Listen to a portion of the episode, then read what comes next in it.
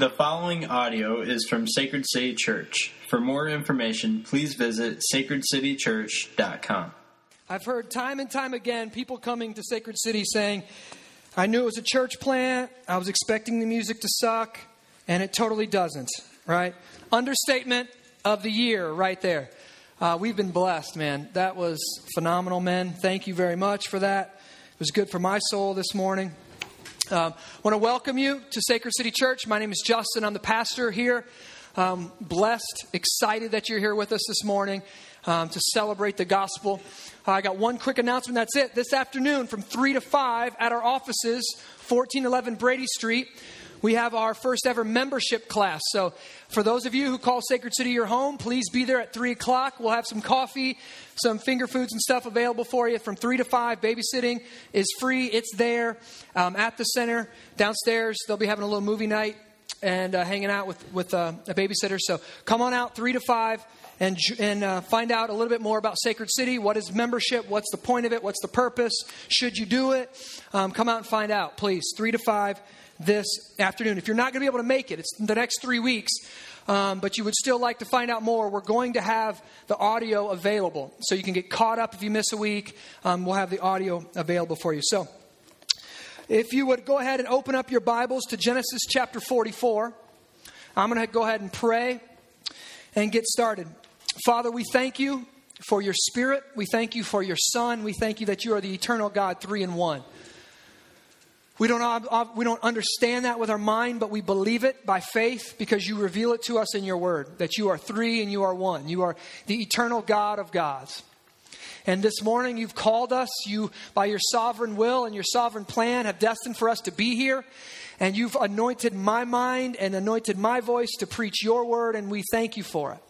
We give all the glory to God. We give all the glory to your Son. And we ask this morning that you would think through our minds, that you would speak through my vocal cords, that you would hear through our ears, that you would give us the eyes and the ears and the hearts of faith. Father, help me communicate your gospel, communicate this truth, these truths from Genesis forty-four and forty-five clearly. Again, this is for your glory. This is for our joy. We thank you that you've placed us here in the city to be a light. And we ask that you would uh, do good through us today. In your name. Amen. Again, welcome to Sacred City Church. If you're new with us, uh, we've slowly been making our way through the entire book of Genesis. Genesis is the book of beginnings. It's the first book of the entire Bible. Uh, we've been doing this over the past year. Basically, this is the, I think if I'm right, this is the forty-sixth week that we've been sitting and studying in the book of Genesis. And I hope over the past year that Genesis and these narratives have kind of come alive for you and you've been able to see them with a new lens. I hope God has been sh- slowly changing the way that you view the Old Testament and the way you view the book of Genesis over this past year. I know it's uh, been immensely helpful for myself. And today we reach the climax of the story of Joseph. The last ten chapters of the book of Genesis are the story of Joseph. We, today we're reaching the climax, the peak of this story. Um, Joseph, if you remember, he's a man who was intimately aware and acquainted with loss and pain. He's no stranger to the fact that the world is that we live in right now is broken. Do you know that? Do you know that the world that we live in today is broken? Families break down, brothers turn against brothers, relationships fall apart, jobs are lost, finances gets tight, things break down, right? I think we should all be able to resonate with Joseph this morning. We should be able to resonate with this story. Something about our world that we live in isn't right. Why is life so hard?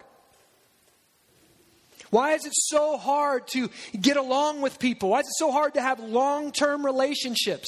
Why is it so easy to have uh, momentary relationships and then drop them and go on to the next one? Why is it so hard to have friends that last decades? If you're young, you might not sense this as deeply as those of us who've been around a little while. I'm only thirty-four, but I've been around a little while. We're a young church, and one of the joys of my job that I get to do as a pastor of a young church is I get to do a lot of pre-marriage, pre-marriage counseling. And it always surprises me when I ask this young person, I say, well, let's talk about conflict. How was your last argument? Tell me about your last argument. And they look at me like, no, no, no, you, you misunderstand. Like, Justin, we love each other. Like, she's she's sweet.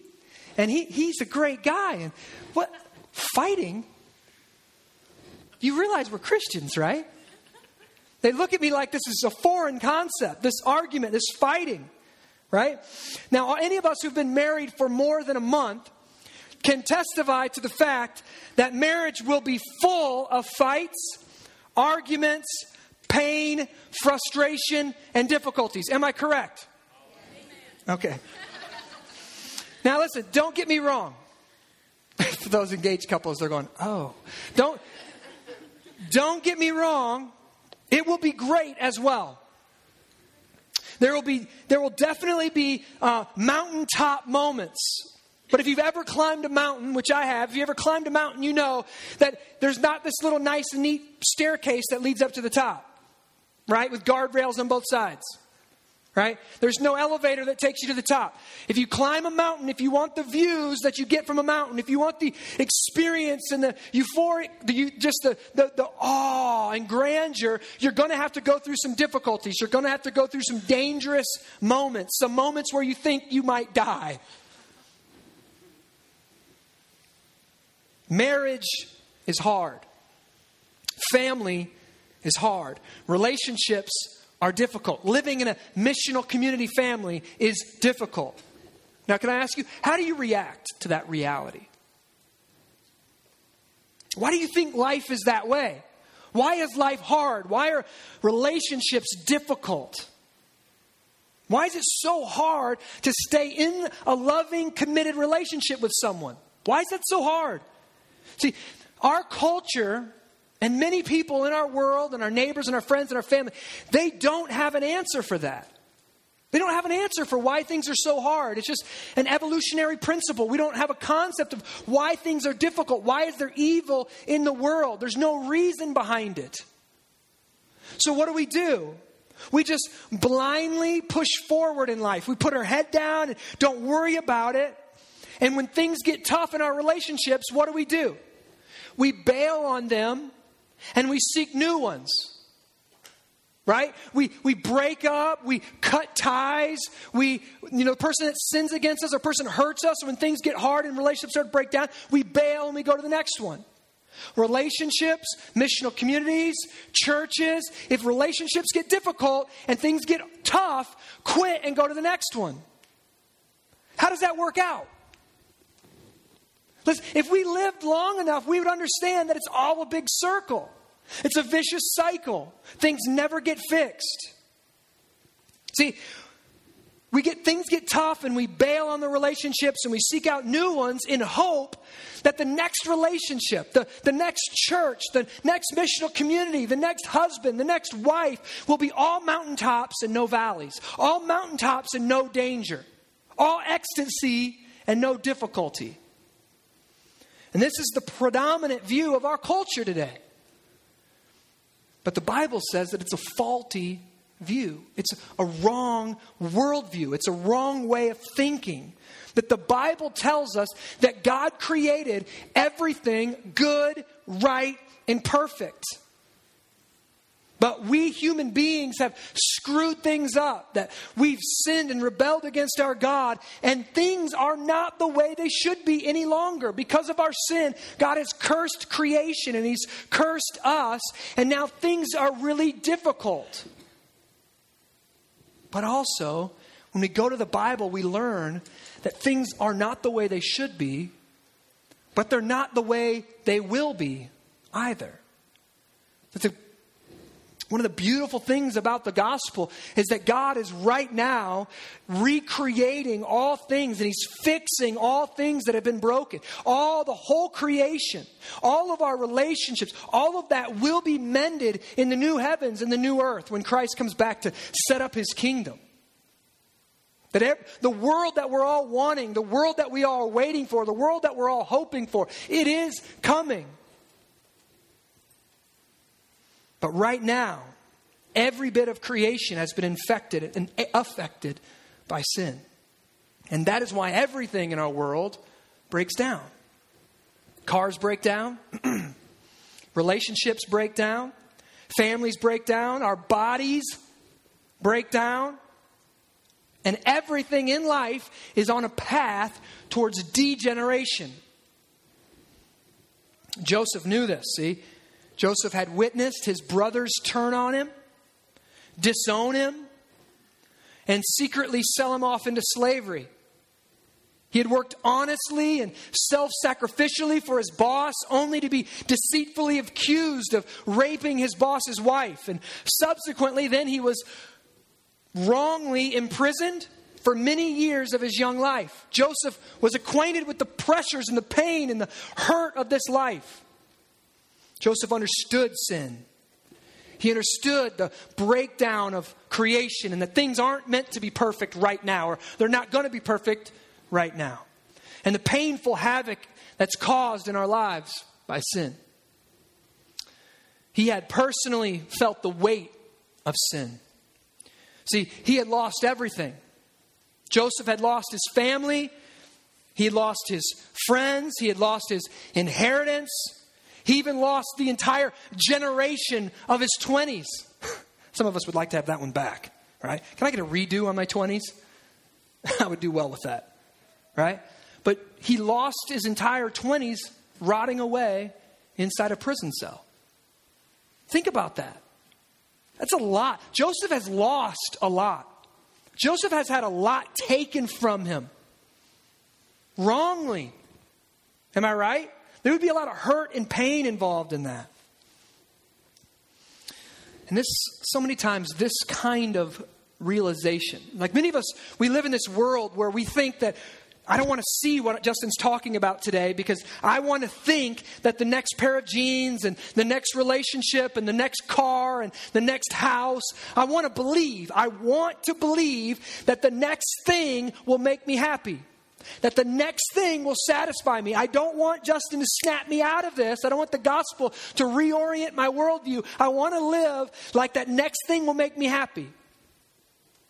Right? And and I pray that today the gospel would be a smelling salt to you, and you your eyes would pop open and you would be made alive, and you would see that what you're chasing after is like sand for a thirsty person. You think you fill in your water bottle with that sand that you're going to down it and you're going to be quenched. And it's not going to happen.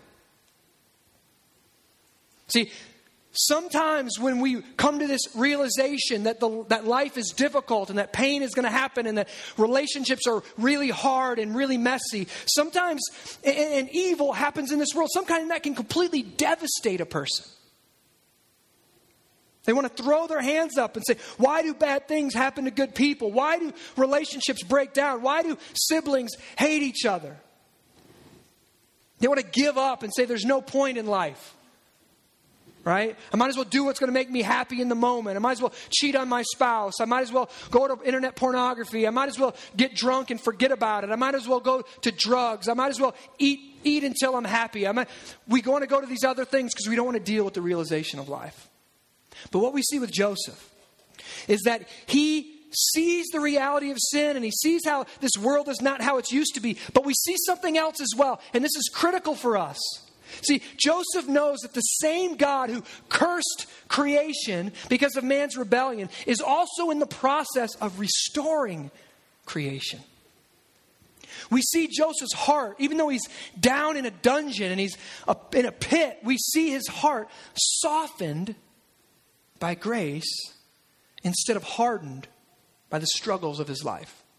We see Joseph being gracious. Last week we saw him being gracious to his brothers because God had been gracious to him. And what we're going to see today is one of the, the greatest examples of, Christ, of the Christian's hope. Christian's hope for the future. See, here it is. God fixes things. God restores. God rebuilds. God reconciles. God reverses the curse. God regenerates. God makes things new. God changes people. Yes, things break down. Yes, relationships pull apart. But God, in His grace, has the power to put them back again. And in fact, He's doing that right now. The whole world is on this path of regeneration. So here's the point. Reconciliation.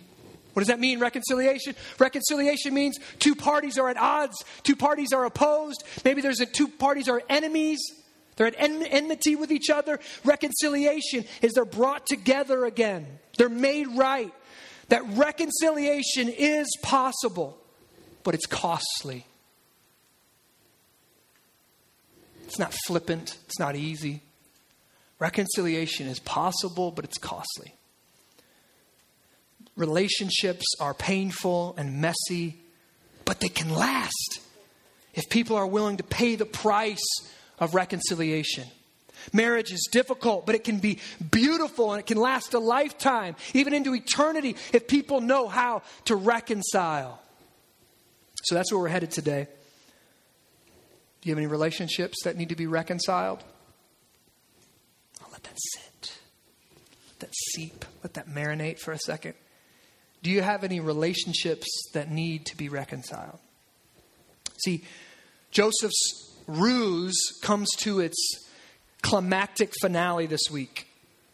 Joseph has been uh, recreating the circumstances of his own betrayal in dramatic fashion. See, his brothers betrayed him and sold him into slavery. And now Joseph's been putting the pieces together of this dramatic story to kind of catch their brother, his brothers. He's creating the scenario where the brothers will once again have a chance to betray one of their brothers for their own benefit. So that's where we are. Genesis chapter forty-four. Now listen. I, I last week was one of my favorite sermons in the entire book of Genesis, and it went an hour and a half. And it was one chapter. I have to cover chapters forty-four and forty-five. Could you just pray for speed and grace on me today?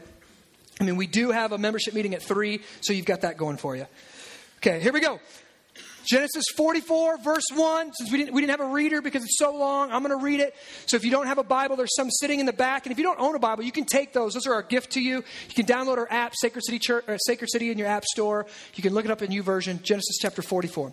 Here we are in the middle of Joseph's ruse, Joseph's plan to catch his brothers. Then he, Joseph, commanded the steward of his house, fill the men's sacks with food as much as they can carry, and put each man's money in the mouth of his sack. Remember, his brothers had came to Egypt to uh, buy grain because there was a worldwide famine going on, and Egypt was the only place, because of the wisdom of God, this was the only place that they could buy food.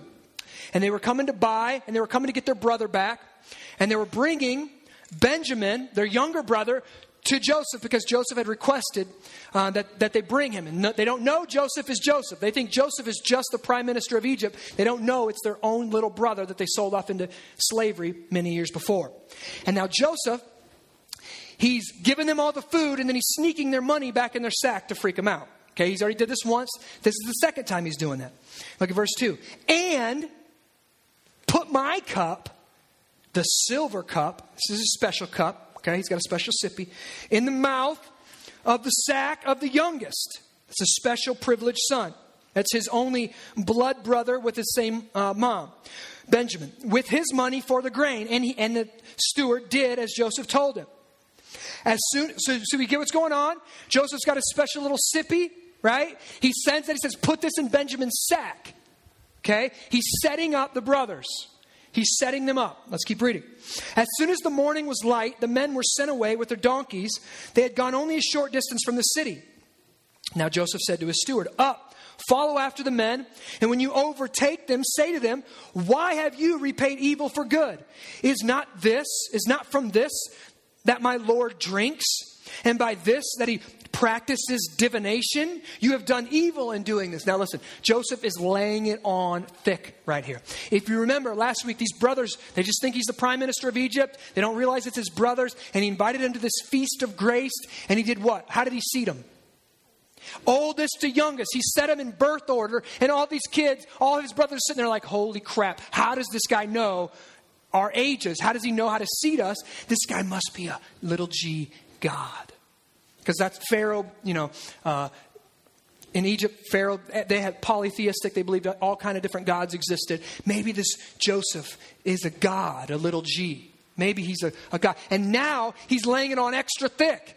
He says, don't you know that this is a cup that I practice divination in? And divination, what it basically is, is in their cup, they would pour water and then they would pour oil and they would read, you know, kind of like palm reading. And and, and they pour water and oil and uh, wine and watch how they separate. And the Egyptians believed that they could interpret dreams and they could uh, see the future and they could do all these funky things. And Joseph now is acting like he's just this godless Egyptian. He's acting like he's uh, inspired by the demonic, that he's that he uses divination. He's really freaking out the brothers, right? He's laying it on extra thick. Now let's keep reading. When he overtook them, he spoke to them these words. So the steward has done it. The steward has caught up with the brothers, and he speaks to them the, those words. He said, why have you stolen these things? Right?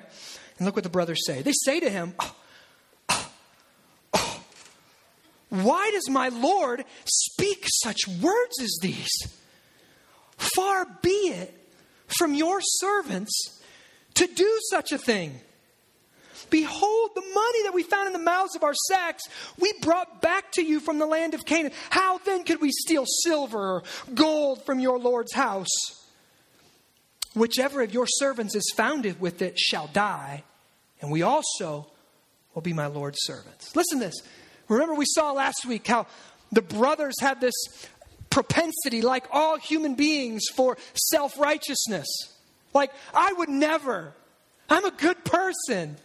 Oh, oh, I'm appalled that you would think of that. Think that of me, right? Like, oh, I'm a righteous person.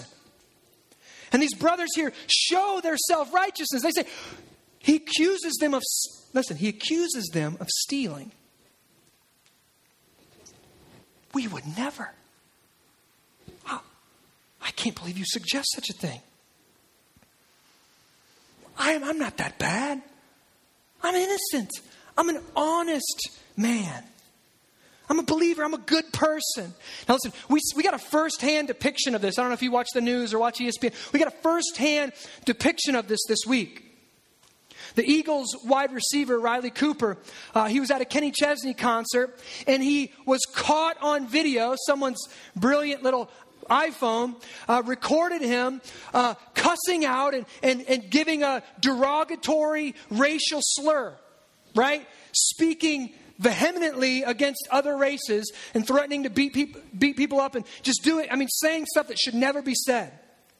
And this video went viral and he got in a lot of trouble. Released from camp, a lot of, a lot of trouble. And this is what he does. He comes out and there's a video of him now. He's, he's a press conference, right? Call the press conference in, let me weep and do this thing like everybody's supposed to do. Right? And this is what he says. I, I couldn't believe it.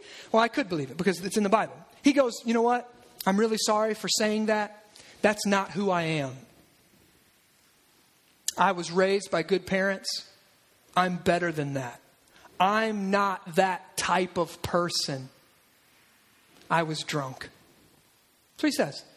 See how he, this is self-righteousness. You're caught on video saying derogatory racial slur, but that's not, I'm not that type of person.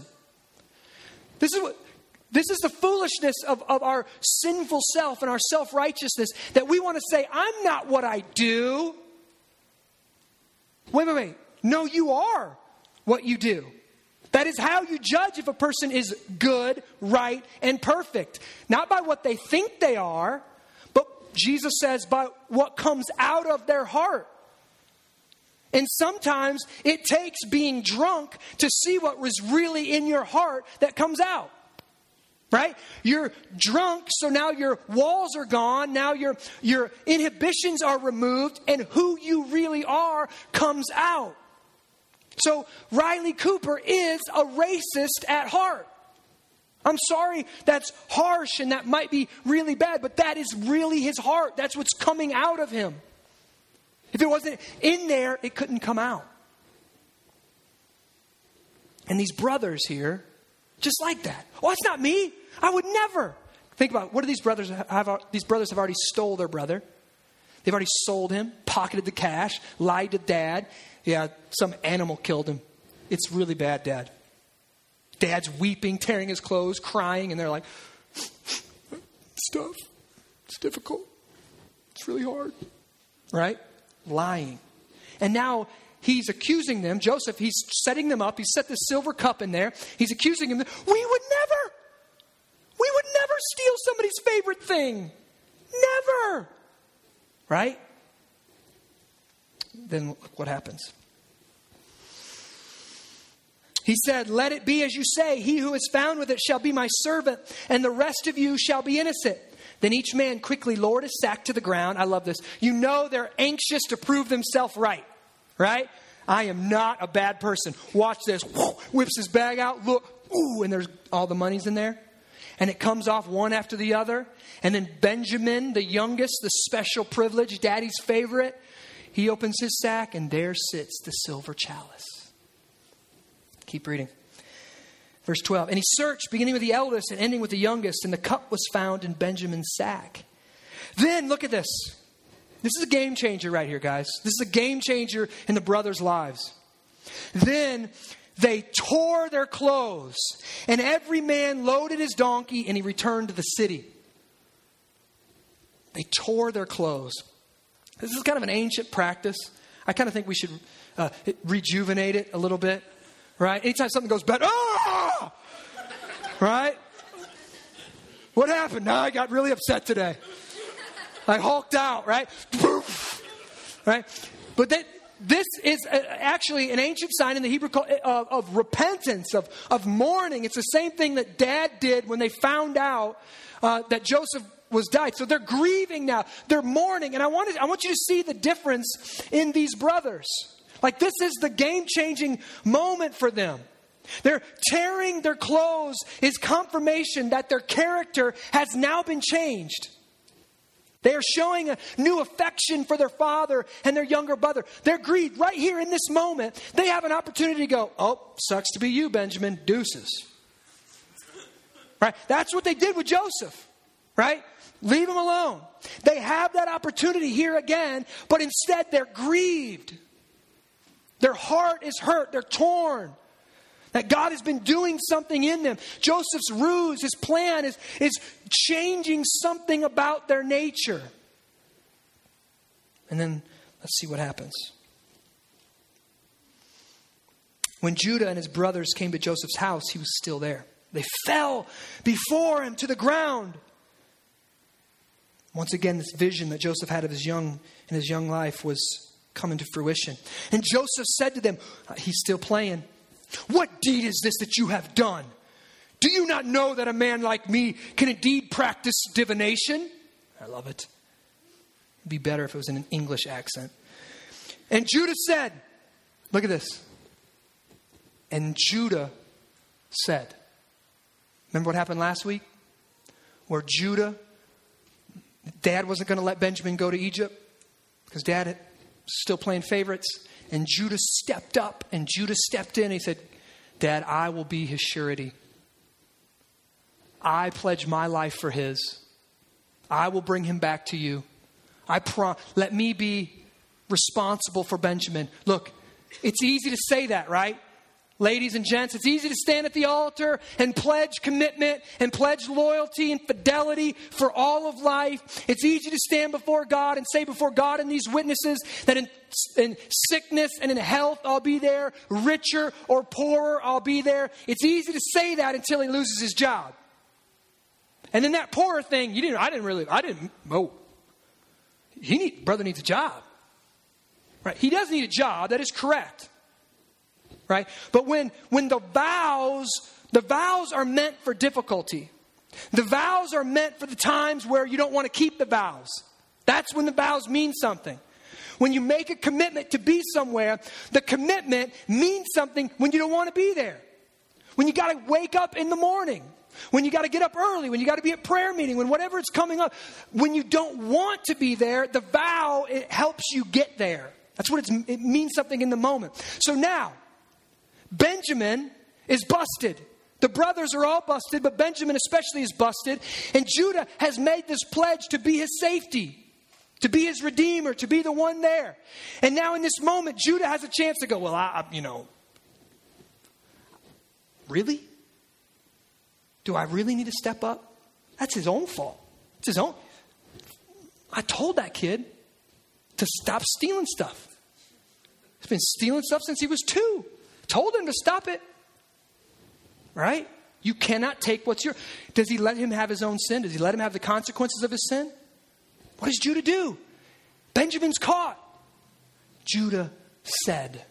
Judah steps up again. When it's on the line, in the difficulty, in the heat of the moment, when he could let his brother eat the consequences of his sin, Judah steps up. Man, I pray that we'd be people that would step up.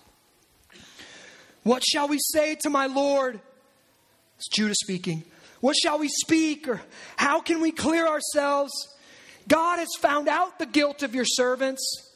Behold, we are my Lord's servants, both we and he also in whose hand the cup has been found. Listen, Judah steps up and Judah steps in. Now there's this theological concept that's called penal substitutionary atonement. Our whole faith stands on it. It's the foundation of everything we believe. Penal substitutionary atonement. And we get a picture of it right here. What does it mean? It means that sin was committed and that sin deserves judgment and wrath. But another person, so that's penal, okay? Something was done wrong and there's a penalty for it, right? We get that. That's the penal. There was sin. There was wrong committed. So now judgment should happen, right? If you do something wrong, the law says some, you should have to pay for that, correct? Am I, are you with me? Okay, penal, substitutionary, someone, another person steps in, a sinless person, a person who did not commit the offense. That person steps in to take the punishment and the wrath that you deserve or that, that person deserves, thereby making the other person, the guilty party, free from the punishment that they deserve. Okay? Substitutionary atonement. Atonement, making things right. So, penal, there's a penalty. Substitution, somebody else takes that penalty. Atonement, by the work, by this work, you make the person right. You make the person guiltless. They get to go free because the other person pays the penalty. Judah is himself a substitutionary atonement. He's stepping in for Benjamin. Take me, make me your servant. Take my life for his. This is a picture of the gospel, of what Christ has done for us. Judah here offers to Joseph, what we're about to see, is the longest speech in the whole book of Genesis.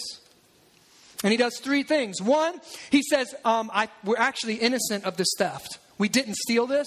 We're innocent of this theft. But this is a result of God's judgment upon us for previous sins.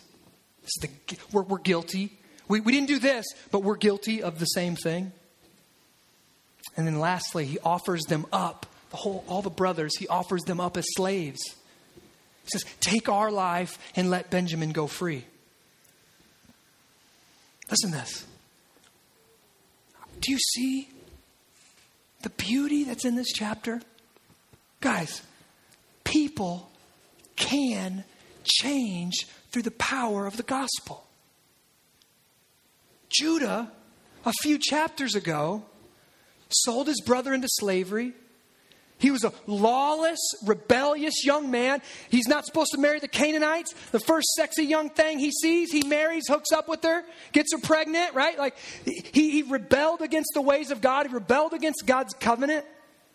He was then deceitful to his daughter-in-law and wouldn't give her into marriage to his youngest son. He was sleeping with prostitutes. He was then, which was his daughter-in-law, real freaky, got redneck on us for a while. And he was ready to kill his daughter-in-law for getting pregnant outside of wedlock, right? That was Judah. And today, look at him now. He's a godly, humble man with a depth of character that can only be created by an experience of grace. Judah was a liar, but now he's a man of his word. When the moment comes where he should abandon his brother, he steps up and says, no, it's on me. Judah was a slave trader, but now he's willing to be a slave in order to save his brother and keep his father from further grief. This is a complete life change. Now listen, I, I'll be honest with you. This is the best part of my job. This is the absolute best part of my job. I get a front row seat at God changing people.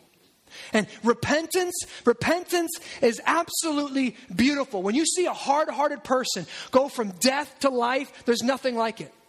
When you see a person that's been living one way for themselves, God flip the script on their life and then, then receive the grace of God and their countenance change and their, their morality change and their beliefs change and everything about them change. It's phenomenal. I've got to witness God. Take people, take gangbangers and drug users and drug, you know, sellers. I get to watch God do take them out of that lifestyle, change their entire life around, send them into a missional community, leading missional communities, and I get to just see the brilliance that takes place in a story of redemption.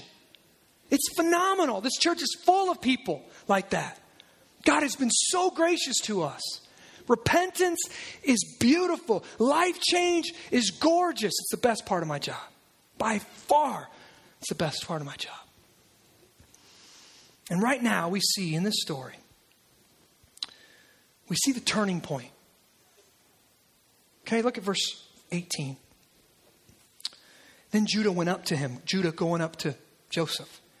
He says, oh, my Lord, please let your servant speak a word in my Lord's ears and let not your anger burn against your servant, for you are like Pharaoh himself. My Lord asked his servant, saying, have you, and he's going to go, now listen, he's going to, we're going to skip this part just because he's just going to rehearse everything that Joseph did and that Joseph told him to do in that last chapter, okay? Go home and get Benjamin, bring Benjamin to me. Let's go to verse twenty-seven. Then your servant, my father, said to us, look, this, this part, this is how you know Joseph, J- Judah, has drastically changed. I'm going to tell you, this statement that Judah's about to utter to Joseph is a painful, it's full of hurt. It's full of animosity. It's full of the, the, the sinful pain that favoritism in a family can cause. This is latent with that. It's latent with emotion. This phrase is whatever your wound is in your life, whatever it is that somebody can touch and set you off. The most intimate, the most, um, the, the deepest, the, the most uh, open wound that you have in your soul. Whatever it is. It could be favoritism. It could be um, sin that's been done against you, like rape or abuse. Whatever that thing is, that's the most open wound. Okay? This is that for Judah. Listen to what he says, what his dad said. Then your servant, my father, said to us, said to who? The brothers. You know that my wife bore me two sons. One left me, and I said, surely he's been torn to pieces, and I've never seen him since. If you take this one, Benjamin, also from me, and harm happens to him, you'll bring my, you'll bring down my gray hairs in evil to Sheol. Sheol is the place of the dead. Whoa, whoa, whoa, whoa. Do you hear that? What's Jacob, what's Jacob say to his sons? Hey, I've got one wife and two sons. Jacob has four wives and twelve sons. But we know the sin of Jacob, that he loved Rachel more than he loved anyone else. And Rachel, his prized possession, his precious, right? She had two sons, Benjamin and Joseph. That the brothers grew up in this atmosphere. The brothers grew up in this broken family, like all of us grow up inside. Broken families that have been tarnished and tainted by sin. And he grew up knowing those are his favorites. Those are daddy's favorites. We're not like those two. Daddy loves their mom more than he loves our mom. And, and, and, and Judah, when Judah steps up, When Judah steps up to Joseph, he recounts this. He recounts this sinful tendency. He admi- he's basically saying, I'm nothing to my father. I'm nothing to my father. I've never been anything to my father, but Benjamin is. Benjamin's important. Benjamin's his chosen, his special, his precious. And please don't let his precious be taken from him. Take me. I'm worthless to my father. Take me as a substitute for my father. Take me. I'm worthless. Benjamin's special. Can you hear the pain in that statement? But it takes a, an immense amount of humility to say stuff like that. Judah is a changed man. Now, therefore, verse thirty, as soon as I come to your servant, my father, and the boy is not with us, then as his life is bound up in the boy's life. That's just a picture of idolatry. His life is bound up in the boy's life. Whatever you're bound up in, that's your God.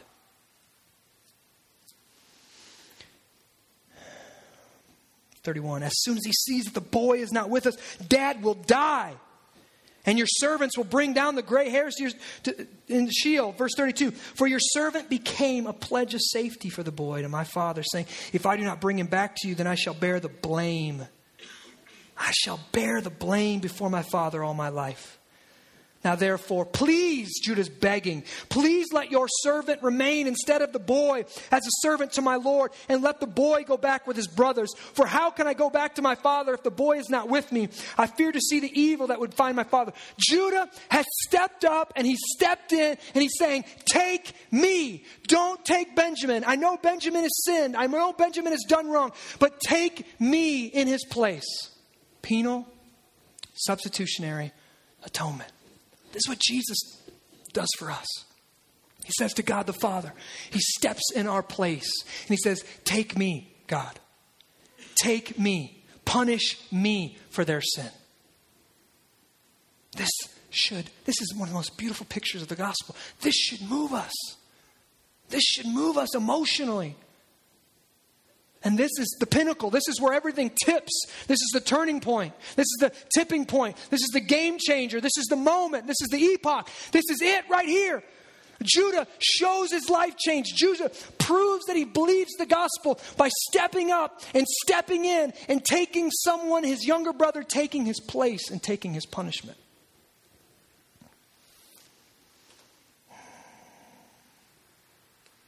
Listen. This is the turning point, like I said. Once Joseph sees this change in Judah and sees this change in his brother, he knows that they've changed.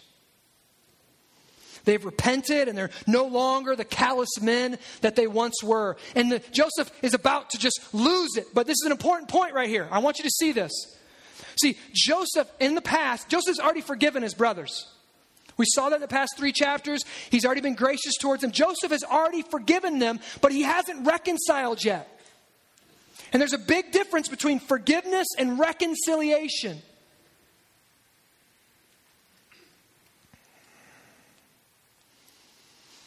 See, in order for Joseph to reconcile with his brothers, they have had to change.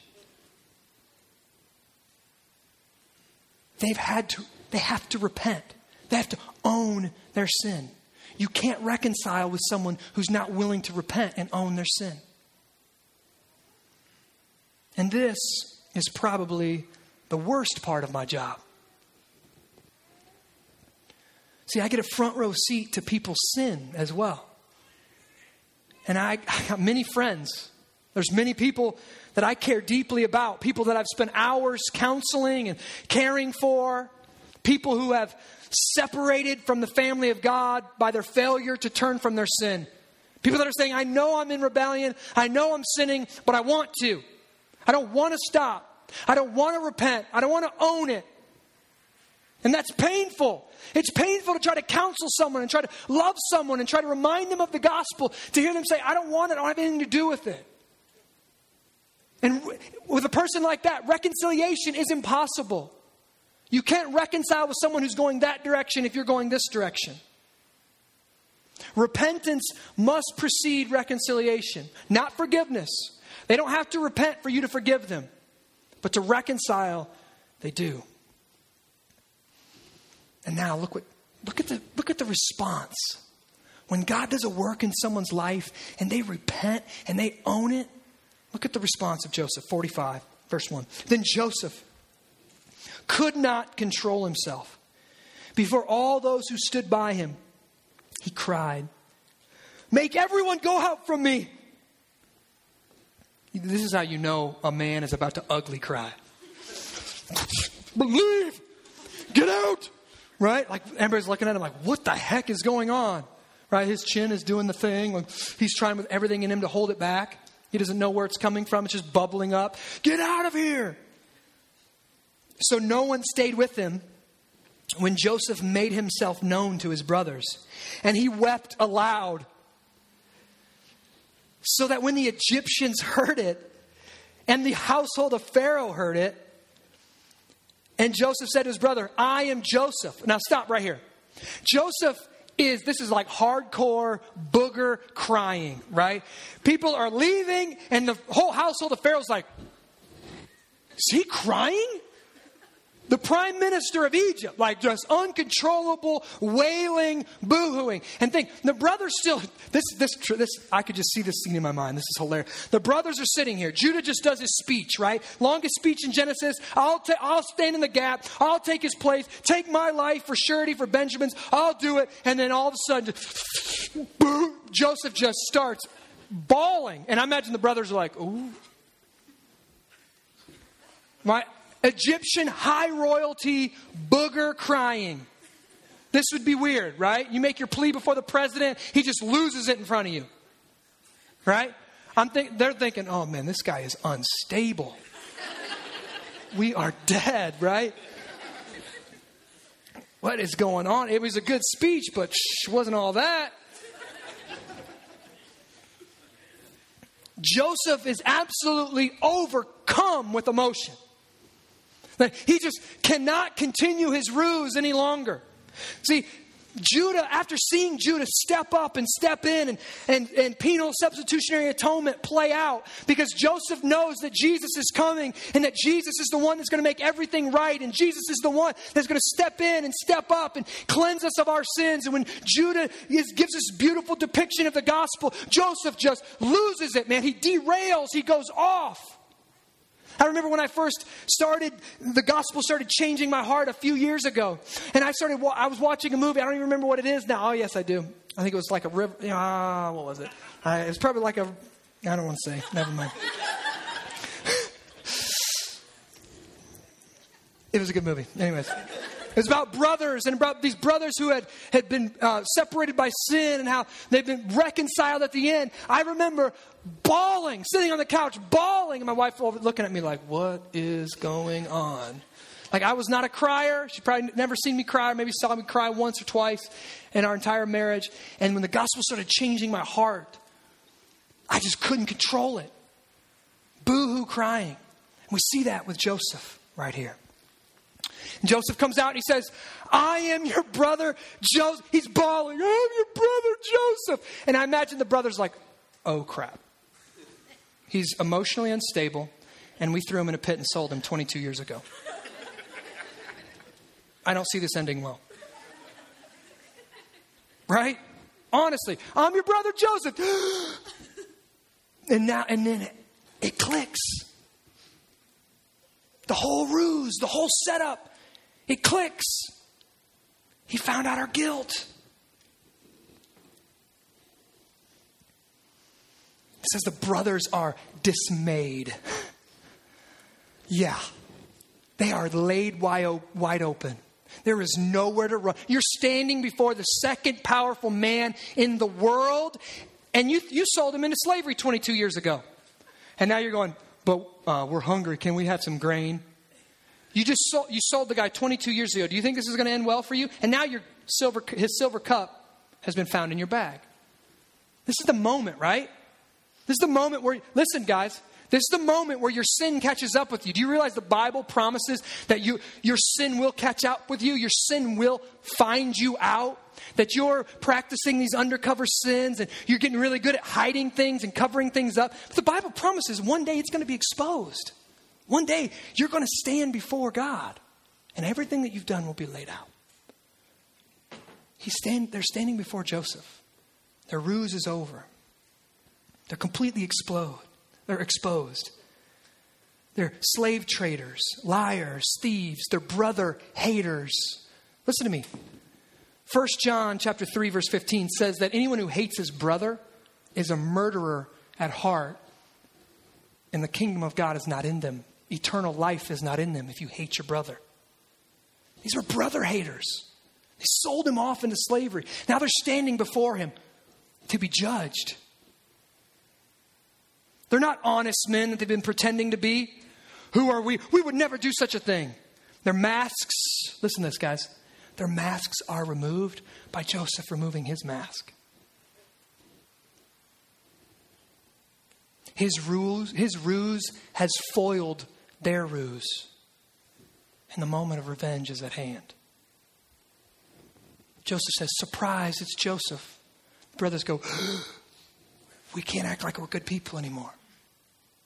We can't act like we're honest men anymore. He knows the truth.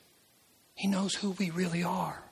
We can't say, that's not who I am. I'm a good person. This guy knows the depth of our sin. And they're broken. And now the moment of revenge is at hand. Look at verse four. So Joseph said to his brothers, come near to me, please. This is probably one of those, oh, oh, oh come near, oh. Right? Like you're like eking forward, like, oh, what's he got in his hand? What's he got in his hand? Okay. Right? Come near to me. The king said that. You're thinking your head, your head is probably leaving your body. Come near to me, please. This is what God says to you. Can you hear, will you hear me? This is what Jesus says to you right now. In your sin, in your ugliness, in who you really are, he says, come near to me, please. Come near. And we think we're coming near for judgment. We think we're coming in and he's going to squish us. But look what Joseph does. I am your brother, Joseph, whom you sold into Egypt, gulp. And now do not be distressed or angry with yourselves because you sold me here. For God sent me before you to preserve life. That's what you want to hear. For the famine has been in the land these two years, and there are yet five years in which there will be neither plowing nor harvest. And God sent me before you to preserve for you a remnant on earth and to keep alive for you many survivors. So it was not you who sent me here, but God.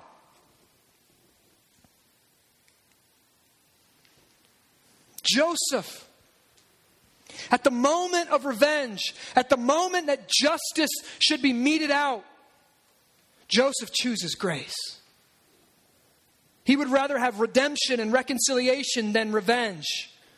Come near to me, please, he says. Now listen, I would like to go through this litany of scriptures that talks about how the Christian, the one who's believed the gospel, and the one who's been brought into the family of God, how we forgive others as Christ has forgiven us. How we reconcile with others because we've been reconciled with God. Christian, listen to me. You can go to Ephesians four thirty-two, Colossians three thirteen, Second Corinthians five nineteen through twenty, where he says you've been reconciled to God. You were enemies, and now you've been reconciled to God, and now I've made you ministers. Somebody say ministers. Ministers. Well, I'm not a minister. You are a minister if you're in Christ. You are a minister of reconciliation. You've been reconciled to reconcile others. Joseph gets that. Now, let me ask you this. This is the tough question everybody wants to know.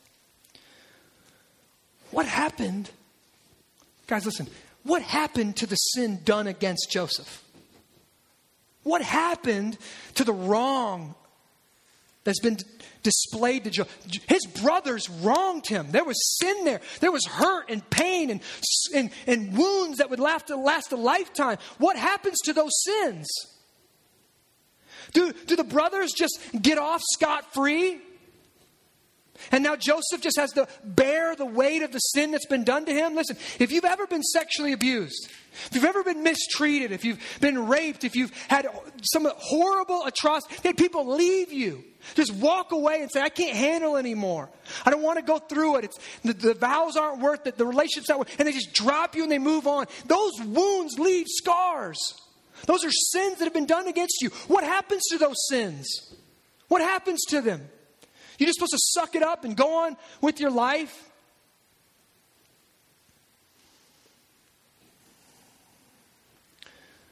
Look what Joseph does. He says, don't be distressed or angry with yourselves because you sold me here. God sent me here to preserve life. God sent me before you to do this. It wasn't you. It was God. This is big here, guys. Joseph, he pushes that sin, that weight, that right for justice. He has a right. Joseph has a right. These brothers are here. Joseph has a right to go off with their heads. Put them on poles. Display to the rest of the world. This is what happens if you sell your brother into slavery. This is what happens to you if you commit sin like this. Joseph has that right. But what does he do? He takes that sin that's been done against him and he pushes it off onto God. Now, this is really important for us to understand. See, anytime someone sins against us, we have a right to seek justice. We have that right. A sin has been done. We have a right to seek justice. They deserve to pay for their crimes. But as Christians, the world doesn't have this. But as Christians, we have this new option. It's called grace. And in grace, listen, guys, you don't just forget about all the offenses and move on with life. You don't go, well, that's just under the, you know, water under the bridge, move on. You don't just try to bury the hurt and cover up the pain and just forget about it. No, don't try to do that. That's how anxiety happens. That's how drug addictions happen. That kind of all addictions happen when you try to bottle it up and cover the sin, and cover the pain, and cover the hurt that's been caused to you. Absolutely not. In the gospel, in Christianity, you take all of that pain and you roll it over onto Christ. See, in the gospel, Jesus has absorbed all of our offenses, all of our sins, all of the pain that we have caused others. He's taken it on himself and he died with it on the cross, completely forgiving us for all time, past, present, future, once and for all. And what God does, he doesn't just forget about your sin and let you go on living your life. He doesn't just overlook it and say, well, you're a good old boy or a good old girl. I guess they didn't mean it. No harm done, right? No harm, no foul. No, God himself pays the price for your sin. Jesus actually paid the debt caused by your actual sins. He paid for it in his body on the cross by his blood. That's the gospel. And here, there's repercussions to that. There's implications. There's, when you believe the gospel, it bounces around inside of you, and there's repercussions to the gospel. To you believing the gospel, there's repercussions to that. Once we realize how much we have sinned against God and how he absorbed our debt and paid it off, giving us free and amazing grace, once we come to know and believe the gospel, we see that there's no way that we can hold on to any grudge. There's no way we can hold on to any offense. There's no way that we can hold on to any sin that's been done to us. He's forgiven us a huge weight. And now I can forgive others.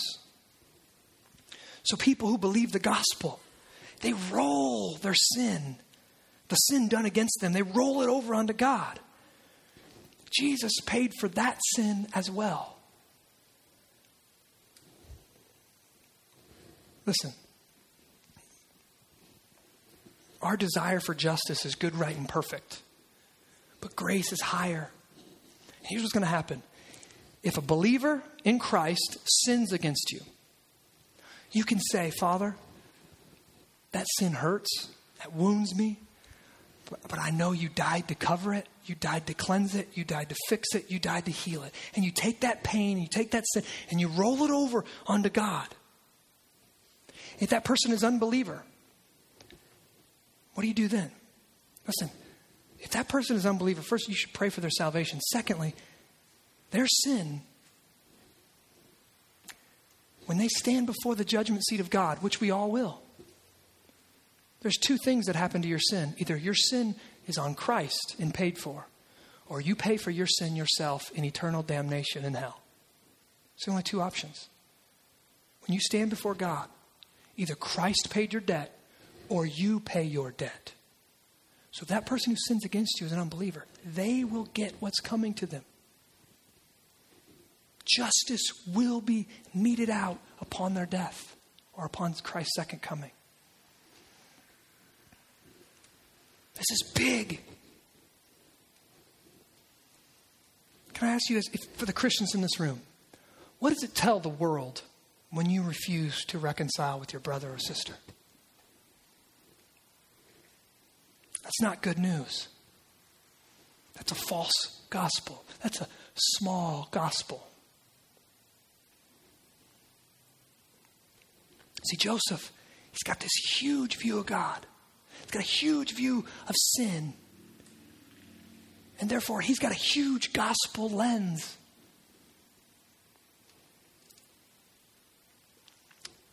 We use this thing often around Sacred City called the cross chart. Throw it up here, Adam, if you could throw it up, buddy. And what the cross chart says,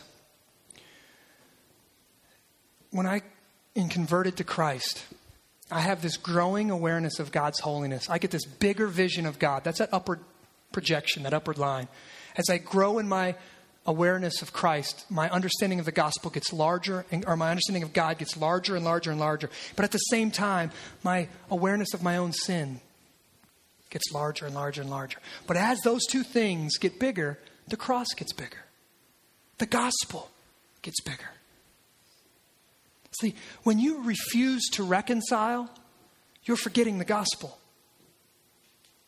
When you refuse to reconcile, when you leave a church because you, because you can't reconcile relationship, that is sin. That is displaying to the world a, a miniature gospel, a small gospel, a false gospel. When you leave a relationship, when you leave a missional community, when you walk away from a friendship or you walk away from a covenant marriage, when you walk away because you can't reconcile, that's because you're not seeing your own sin very well. You're not seeing the bigness of God very well. You need a bigger gospel. With a big gospel in view, reconciliation is possible because God has paid the price. The blood of Jesus is enough. The cross is big enough. If you're refusing to reconcile, can I ask you, what more do you want than the blood of Jesus? You want them to come groveling at your feet? Are you asking for a greater payment than the blood of Christ? Is the blood of Jesus, the sinless, spotless blood of God, is it enough to cover those sins?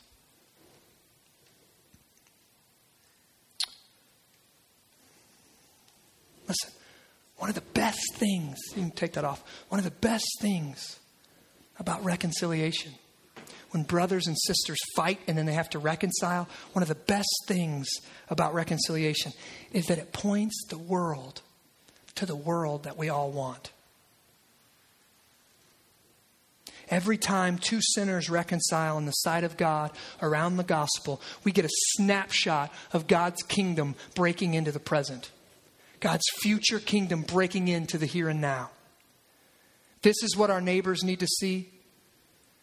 Christians have an amazing power to forgive and to reconcile because God has forgiven them and they have been reconciled. This is what the church is supposed to be.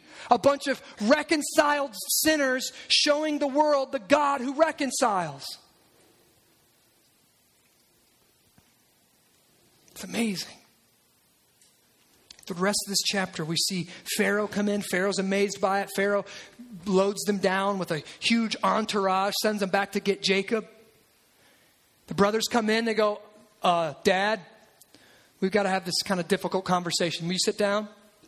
Okay. The last twenty-two years we've been lying to you. Joseph's still alive. It says Jacob's heart goes numb.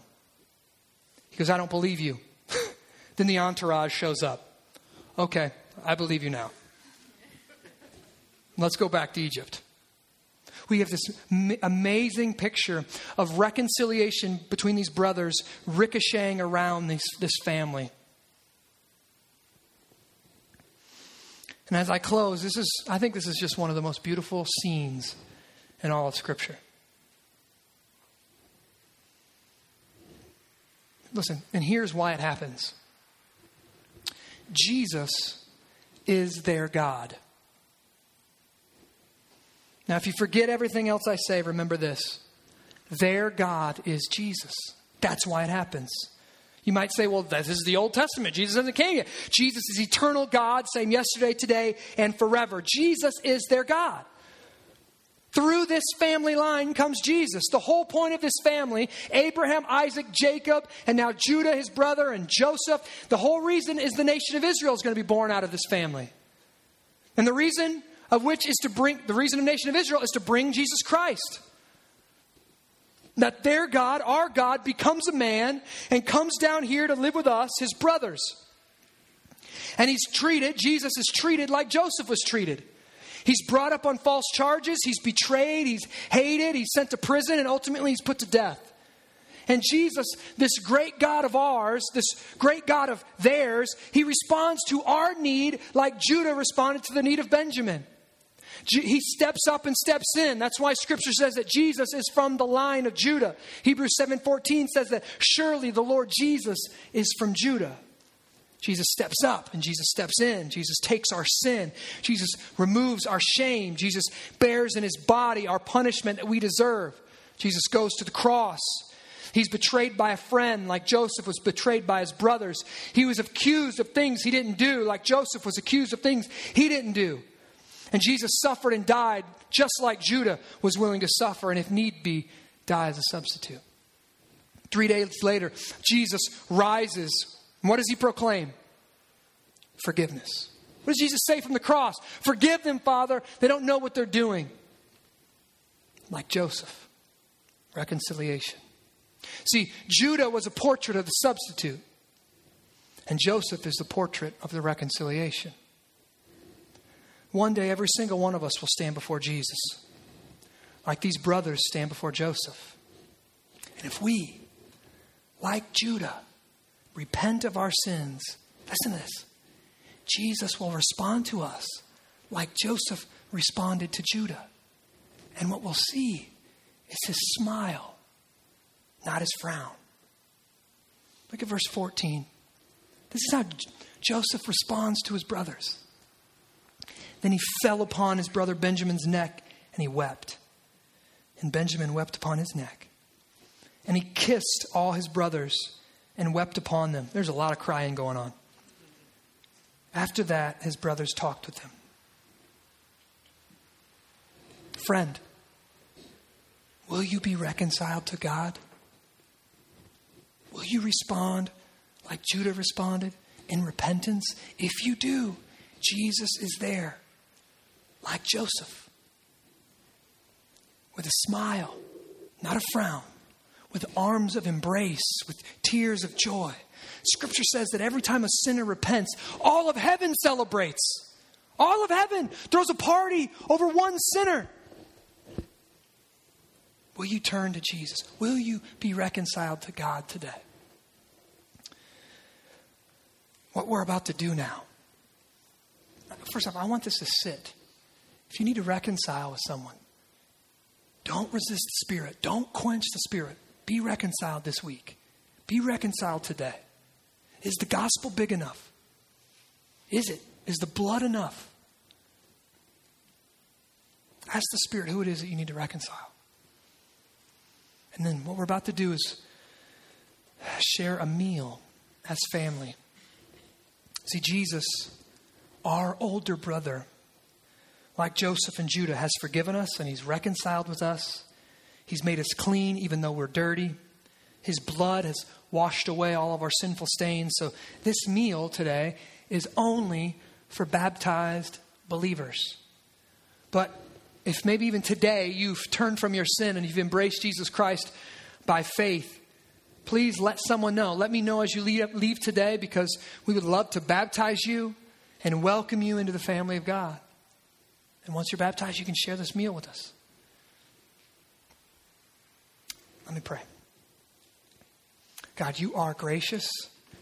You deserve to wipe us out. We, you are at most secondary in our life. We de- we desire our own glory. We seek our own praise. We seek our own comfort.